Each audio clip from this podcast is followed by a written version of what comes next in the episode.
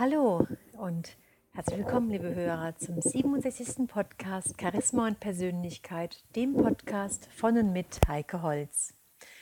Heute geht es um das Thema über die Macht der Gedanken. Unsere Gedanken haben einen ganz enormen Einfluss auf unser Leben. Ja, sowohl in die positive als auch in die negative Richtung. Die Gedanken beeinflussen unsere Gefühle, unseren Körper, unsere Bewegungen und unser Verhalten.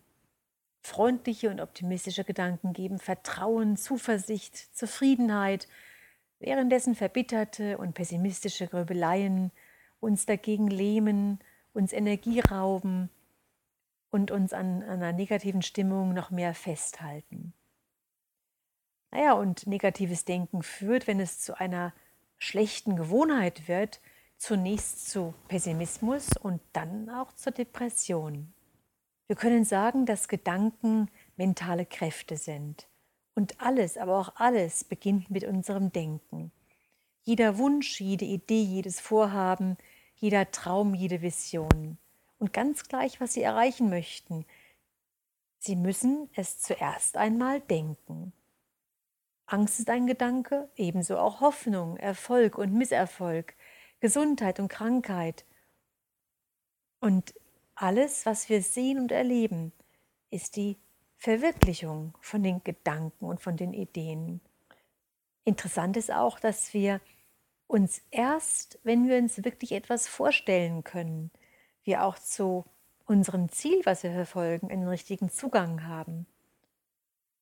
Also ein Verkäufer, für den es unvorstellbar ist, einen großen Auftrag an Land zu ziehen, wird es sehr schwer haben und wahrscheinlich weniger ausrichten, als vielleicht möglich gewesen wäre.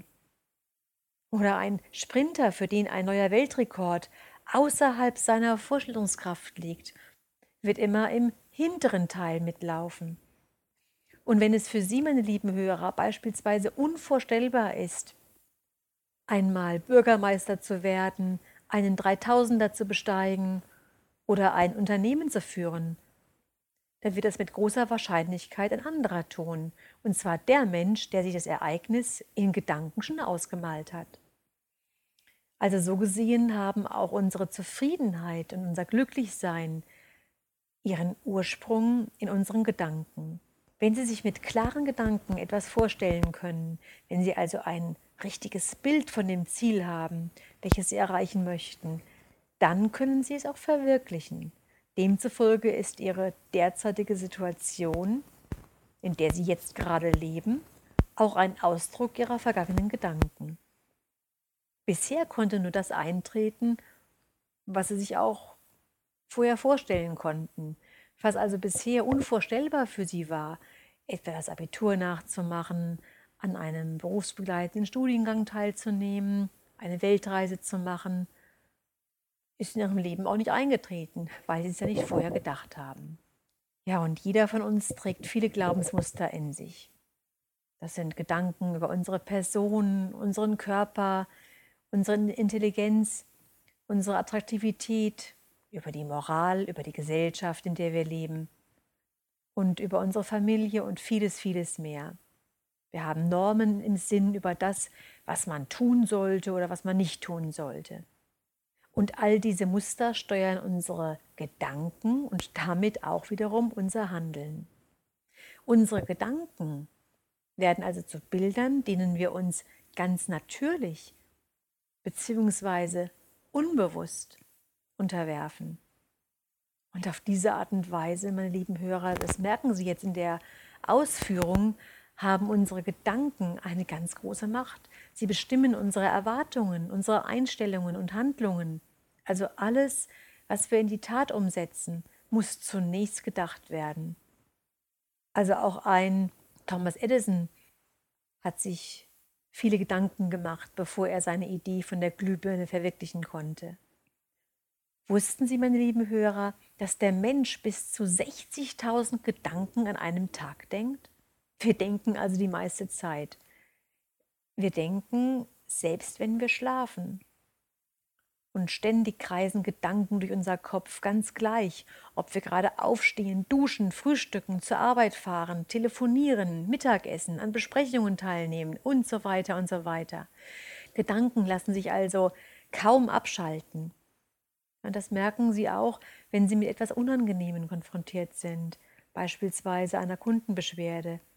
Selbst wenn Sie versuchen, die Angelegenheit beiseite zu schieben, es ist ganz schwierig und ihre Gedanken kehren meistens auch wieder dorthin zurück.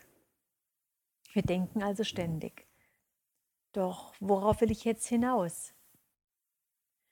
Man könnte jetzt ja denken, aufgrund der Ausführungen, dass wir so ganz vollkommen den Gedanken ausgeliefert sind. Doch dem ist nicht so. Sie können tatsächlich beeinflussen, was sie denken. Sie können sogar entscheiden, die Gedanken positiver ausfallen zu lassen.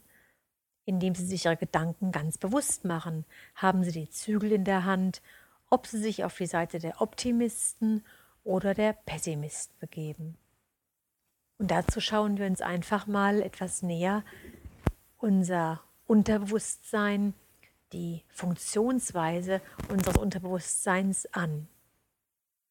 Denn wir sprechen zwar ganz viel vom Unterbewusstsein, doch nur wenige können sich wirklich ein Bild davon machen und mit diesem Wort etwas anfangen. Wir können ja, dieses Unterbewusstsein nicht sehen, nicht riechen, nicht anfassen und deshalb können wir es so schwer begreifen. Aber wir können lernen, es zu spüren und vor allem Dingen es zu nutzen.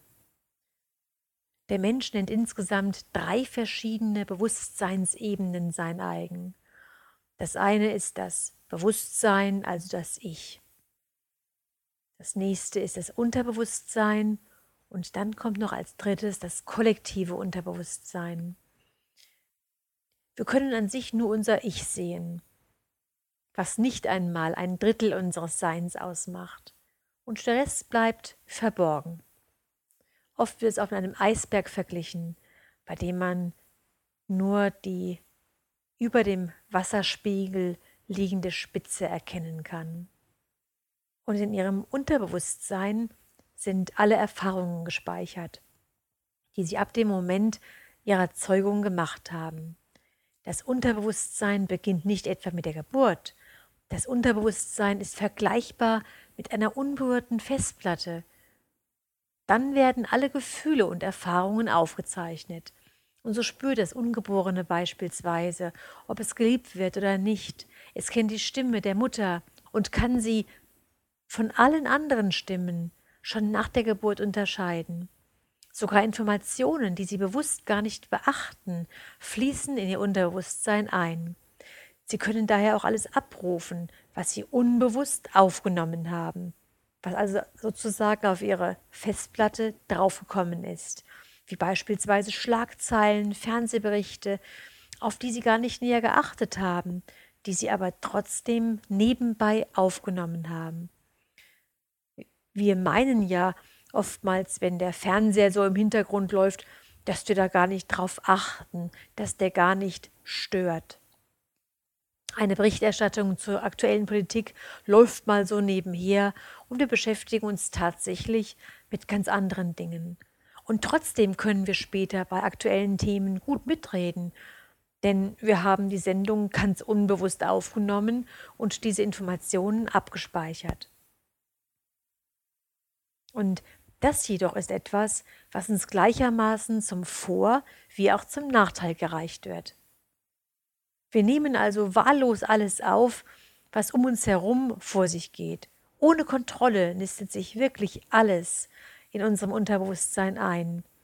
Egal, ob es Schreckensmeldungen aus der Presse, Mobbing im Job oder Streitereien in der Familie sind. Natürlich nehmen wir auch die positiven Einflüsse auf, aber wenn Sie einmal alle Informationen eines Tages notieren würden, wäre die Seite mit den negativen Impulsen weitaus voller.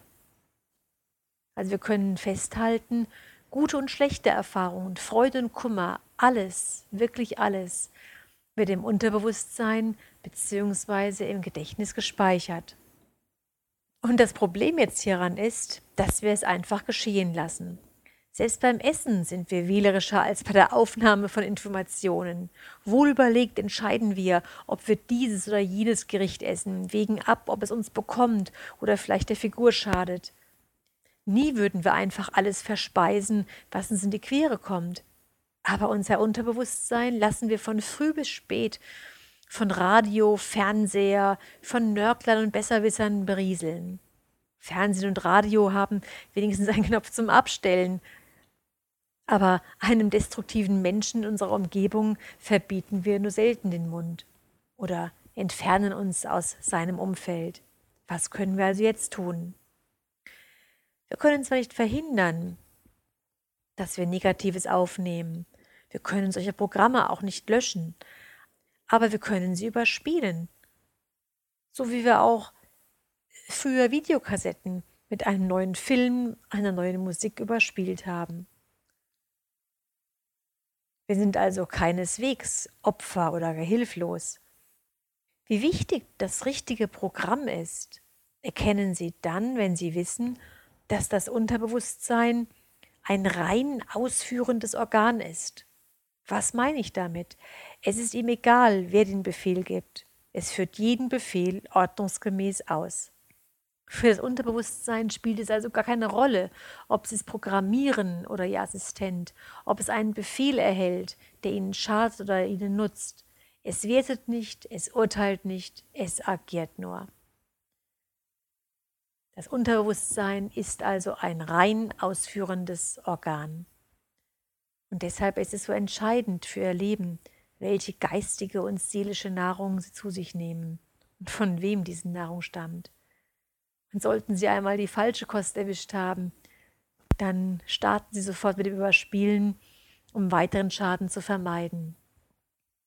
Ja, und nicht nur die richtigen Befehle sind wichtig, sondern auch, dass letztendlich Ihr Unterbewusstsein Ihre Befehle erhält und nicht die anderer Menschen. Deshalb sollten Sie Ihr Unterbewusstsein ganz bewusst immer wieder programmieren. Das heißt, gute Programme vertiefen und fremde, schädliche Programme überspielen. Beachten Sie dies nicht, dann leben Sie möglicherweise Ihr Leben nach den Vorgaben anderer. Prüfen Sie einmal, wie es bei Ihnen aussieht. Leben Sie nach Ihren eigenen Vorstellungen oder sind Sie von anderen Menschen programmiert worden? Ja, und das wäre dann eine Erklärung für Frustration, für Demotivation und Misserfolg. Ja, meine lieben Hörer, ich lade Sie ein, sich hierüber tatsächlich Gedanken zu machen und zukünftig noch mehr auf ihre Gedanken zu achten und sehr, sehr viele nützliche Gedanken zu denken und in ihrem Unterbewusstsein abzuspeichern. Bis zum nächsten Mal wünsche ich Ihnen eine gute Zeit. Ihre Heike Holz.